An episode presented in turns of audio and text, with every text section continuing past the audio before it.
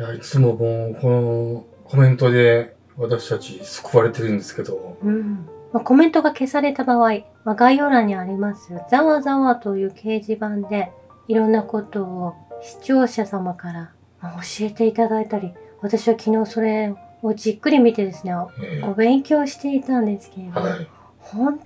当に、あの、皆さん、知識が高くてですうね、ん。私は何度読んでもわからないことがあったりとかするんですけれども、えもう繰り返し見ていきたいなと思うんですよね。はいまあ、そちらの方も見てくださってる方がたくさんいるようなんですよね。そうですね。まあ、ですが、まあ、この YouTube の方ではですね、まあ、いいねを押しても、まあ、コメントにも、え反映されなかったりね。ええ、まあ、そういったことが起きているので、意地悪ばっかりしとんだよ、これは。ええもうたくさんの方が本当は見てくださっていると思うし、まあ、思いますし、いいねを押してくださってると思うんですけれども、本当だったらこれ100超えたら、あっという間にインプレッションがガーッと上がって、500まで行くんですけどね、本来は。うん。結構ギギリギリの話を出してしまってるのか、止められてますよね。うん。まあ、気にせず、はい。まあ、ルーマニアの国防省が、ロシアのドローンの部品がルーマニア領土に落下した可能性があると述べているんですよね。うん。まあ、これウクライナ側からするとですね、6月4日、ロシアのドローンが NATO 加盟国ルーマニアに落下し爆発したという、まあ、誤作動が起こってしまったかのようなニュースになっていたんですけれども、えまあ、ルーマニアの国防省は部品が落下した可能性があったと述べていらっしゃって、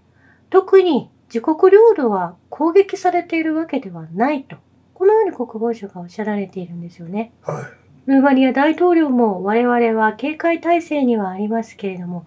NATO 加盟国と常に連絡を取り合っているとしているんですけれども、これまあ日本と同じで、北朝鮮のミサイルが飛んできた。まあ、それに対してどのような反応をしているのかというのを、日本とルーマニアを重ねるとわかると思うんですけれども、まあ、それ以上に広げたくない。まあ、そしてそれは本当の意味で攻撃ではなかったということを、ルーマニアの国防省が示していると思うんですよね。そしてアメリカ国務省は、ルーマニア政府に問い合わせをして、その後、このような回答されて、何も大変なことは起こっていない。大惨事にもなっていないですし、まあ、これ以上戦争に向かうようなことも何もないとおっしゃられているわけですから、様子を見たいとおっしゃられているので、アメリカ国防省はコメントをその後控えているんですよね。アメリカとウクライナが隣国の NATO 国をですね、焚きつけてロシアと戦わせようとしているということなんですけれども、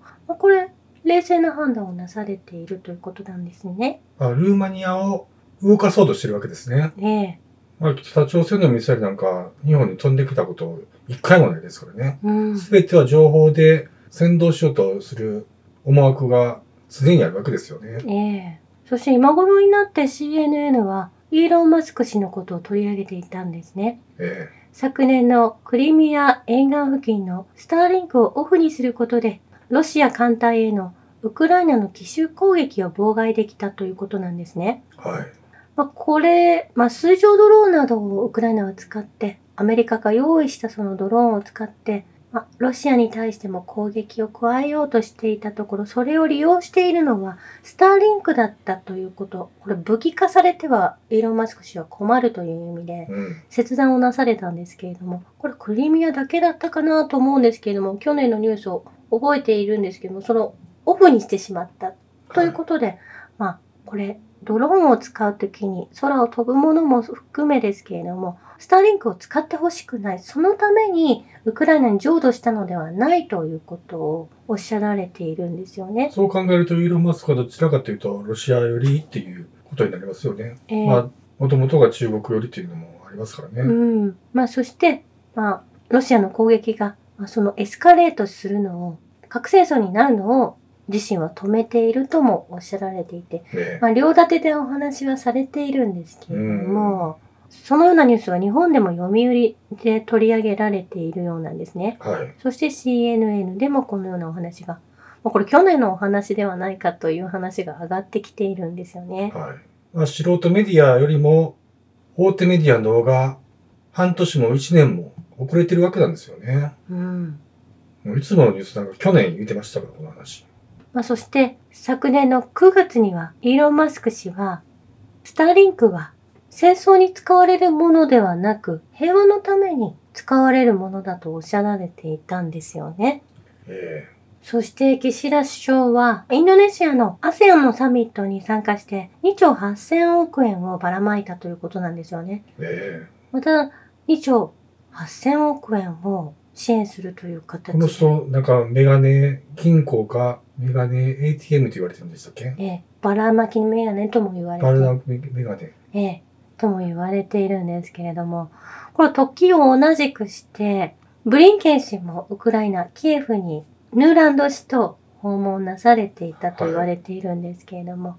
まあブリンケン氏もウクライナにアメリカからお金を浄土するために訪問なされていたんですよね。そのタイミングで、その来訪に合わせて、ウクライナがコンスタンチノフカ、ドネツクの市場をミサイルで攻撃して16人死亡させているんです。えまあこれ西側のメディアでは、ロシアがこの市場を襲って16人死亡させたというふうに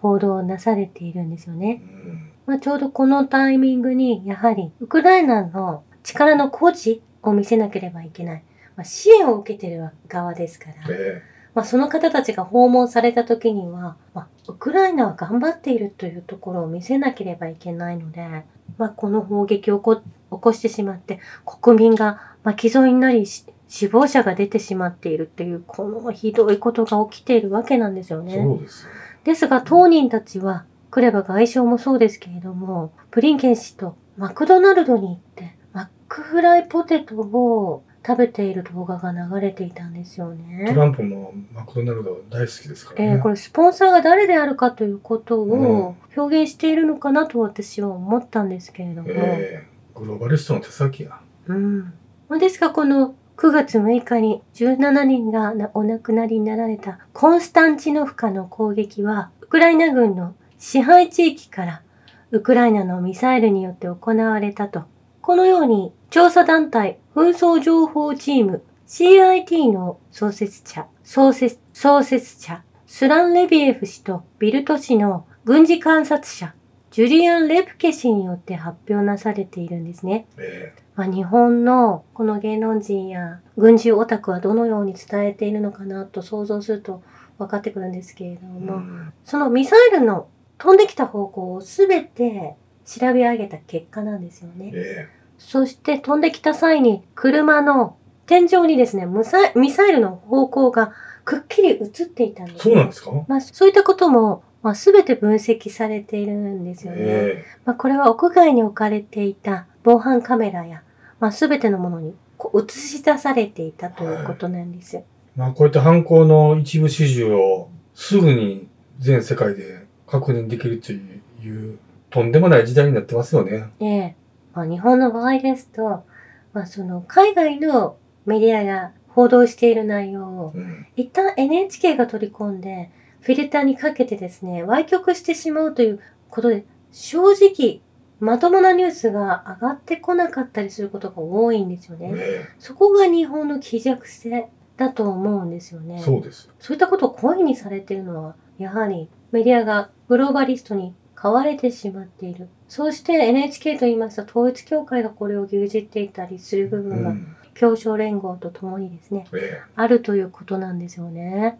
そしてこのタイミングでロシアの連邦保安庁は大祖国戦争、その当時ナチスがドネツク地方の占領地で女性や子供を含む罪のない市民をどのように殺害したかに関する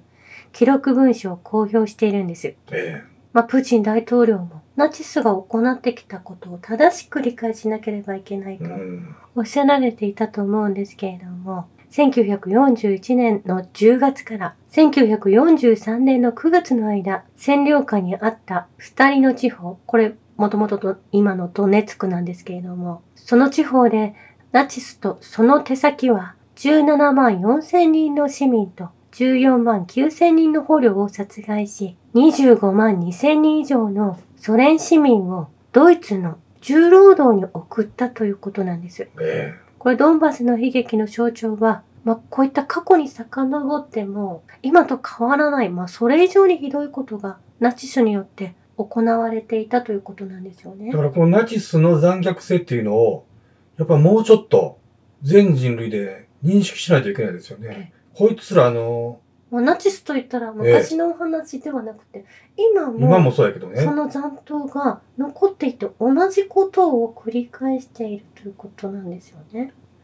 こいつら人を人とも思わず、死体から歯をごっそり抜き取って、まるで部品のようにガンガン包み上げてね、商品として売ろうとしたり、えーそこから金金歯を取ったりですとか、ええそのようなことをなされたり、まあ、女性の長い髪をですね全部剥ぎ取って、うん。まあ、それをベッドのマットレスに使っていたりあとこれ、死体の油をねちって絞り出して、石鹸にしてますからね。えーもうその動画がニュルンベルグの映画の中に残ってると言いますかそれドキュメンタリーですからだから素材にしてんだこれ、ひ人を。うんまあ、そう恐ろしい。そういったことが、まあ、ウクライナとロシアの紛争の中でも、ロシアの捕虜になった方がそのような残虐行為を受けているのは、まあ、たくさん上がってきているんですよこね。の正体をちゃんと知ることですよね、まずは。うん。これがずっと隠されとんねん、これ。まあ、その残党が残っている。まあ、アメリカ自体に大きくその影が残ち残っているわけなんですよね。えそして今なお、やはり自国で研究できない研究をウクライナでですとか、アルメニアでですとか、まあ、いろんな国々に生物ラボを作っているわけなんですよえね。うん。まあ、それだけではなく、まあ、最近になって、オバマ氏がですね、米国史上初の黒人大統領の初の同性愛者であったということ、そして薬物中毒であった大統領でもあると、これ、ロシアの放送でも流れるようになったんですよね。なんちゅう大統領や、これ。まあニュースウィークは11年前、ゲイを保護するオバマ大統領を称賛した。その理由は一体何なんだったのか。今、LGBT などにつながってきているんですよね。あと、ひろゆきたちも今、ちょっとずつ広めていってる大麻みたいなやつも、多分ここから来てるんでしょうね。うんこ。のアジェンダから。まあ、それが否定されることのないように守られるがためにですね、うん。ねいろんな法案を通しているということになってくると思うんですけれども、えこのバラク・オバマ氏の経歴は、生い立ちはすでに巧妙に作られた嘘であって、2008年、国民は若い頃から大統領役に合わせた経歴を粉飾してきた全く素性不明な男を大統領に選んだということになるんですよね。そしてこの見知らぬ男は今もこの国を不可逆的に逆変させようとしている。これバイデン氏を利用していると思うんですけれども、えこれトランプ氏も同じだと思うんですね。うん。バイデン氏を利用して、もうめちゃくちゃにしてしまっているんだと思うんですよ。はい。オバマ氏はアメリカ国防省の生物学的プログラムの推進に関与してきたんですよね。はい。ロシアの国防省はこれを証明する文書を持っていると発表なされました。うん。そしてそこにはアメリカ国防省が外国の領土で生物プログラムに積極的に参加したデータが含まれているということで、はい。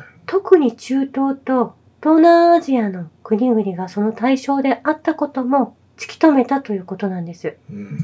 まあ、アメリカがなぜウクライナがそれほど重要なのか。まあ、これ、マイケル・フリン氏が過去に話されていたものをちょっとピックアップしてきたんですけれども、はい。まあ、ウクライナは人身売買のハブですとおっしゃられているんですねあ。そんなこと言ってたんですね。ええ、これは児童の人身売買と戦うための特別なセンターです。えまあまあ、これ今抜いといて。え。なんで？戦うっておかしくない？おかしくないよ。そしてウクライナは麻薬密売のハブになっていて、そしてウクライナは武器密売のハブになっているとおっしゃられていたんです。犯罪国家よ、これね。まあここの国だけをすごく持ち上げる。はそしてウクライナが上から物を武器をくれですとか、い。うん。支援しろですとか、まあ、ウクライナの選挙はいくらくれないと今度行わないとゼレンスキーが言い出したりとか、そういったものをなんか組んできているのはなぜなのかということになるんですけども、それで利益を得ている企業のスポンサーがバックについてるからでしょ。まあそういうことになるんですけれども、ウクライナが最もヨーロッパで腐敗した国であった2000年過去にはそのような記事がたくさんヨーロッパで出回っていたんですけれども、はい。この紛争に関してですね、計画的にその内容が消されてしまっている。うん。日本もそのように伝えていたんですよね。えまあ、ですがそれが消されているのは、まあ、ようやくこういったダークサイドな部分がたくさん出てきているんですよえね。うんまあ、それは CIA も関わっていて、政府関係者、法執行機関、政治家、エリート、教会、自動サービスとともに、自動性的人身売買に深く関与しているという、まあ、アメリカの CIA がそうであるということを突き止めていたのはもう、もう何年も前からこのようなことが言われていたんですよね。えまあ、それは数十億ドル規模のビジネスであり、間もなく違法麻薬取引を超えていく。まあ、その人身売買が。麻薬取引よりも超えていく。超えていくと言われていることがええ調べによって上がってきているんですね。毎年800万人の子供たちが人身売買されているウクライナと CIA がタッグを組んで、まあ、そこに政府関係者、うん。そういった政治家やエリート、教会までもが関わっているということは、トゥルース・ジャスティスというグループが、まあ、これも以前から調べていたんですよね。まあ、その教会の土地をひっぺがすと死体がもう何百体と出てきたというのもよく聞きますもんね。ええこの内容もそうですけれども、ポーランドの州立大学の国際関係学教授によると CIA とウクライナの関係の記事なんですけれども CIA が誕生した1947年に最初のタスクとしてバンデラを率いるウクライナナチスをソ連内部から崩す勢力として CIA が育成を開始し、まあなソ連の中にもいたということなんですよね。まあそれを解き放っていたということなんですけれども、うん75年ものウクライナナチスを反ソ連、ロシア勢力として CIA が勝ってきたという、まあ、陰謀視があるんですよね。えまあこれは陰謀論ではなく陰謀なんですよ。えうん。CIA が起こしている陰謀。これはナチスと結託しているということだと思うんですね。そしてこれをよ見ているとですね、もう本当に統一教会も同じような組織だと思うんです。はい。そしてアメリカがウクライナに防衛装備供与へというのはトランプ政権が発表していて、この2017年に武器供与を進めてきた。この今の戦争を準備をしてきたということはこれ事実であって拭いされないんですよそうね。ですよ。まあ、これはいつものニュースでは以前にも伝えているんですけれども。トランプが準備しましたからね。ええまあ、ですのでオバマもトランプも皆さんバイデンを利用して、着々と今起こっている混乱を作ってきたわけですよね。ええ準備してきたわけですよね。そして先にはイスラエルの問題につながっていくと思うんですけれども、まあ、とにかくウクライナではいろんな実験が行われてきたということだと思うんですね。えまあ、今年の5月にはウクライナでは国民の口座が凍結され差し押さえをされてしまうというようなことが法律で通されてしまっていたりとか、ええ口座が差し押さえられて、まあ、すべてのローンや交通違反などが勝手にこう引き出されるようになってしまったりとえか、うん。まあ、そのようなことが起きていて、それもグローバリストが望む考え、アジェンダの中に組み込みたい、まあ、はい。スマートシティにも含まれてるんじゃないかなと思うよ思うようなことがウクライナでまず実験としてうん行われていたというのもそうだと思うんですよね。はい。もうこれもあるんだけど、もうそれ読んで終わりでしょ。いや、これ結構長いの？うんこれもあの生物兵器ラボとか全部つながってくるからその話は今日はできない731みたいとかね、ほんま。いやー、これ、だんだん確信に迫ってきましたし、奴らの正体も、すごい可視化されてきましたよね。うんで、これ、また、明日、続き731みたいに続いていきますんで、ロシア国防省の調査がですね、えもう本当に目を見張るような内容が次々と出てきているんですよね。えうん。それでは明日のいつものニュースもお楽しみ。まあ、たくさんお話があるんですけれども、ええお話の続きはまた明日ということで。そうですね。はい。以上です。ありがとうございました。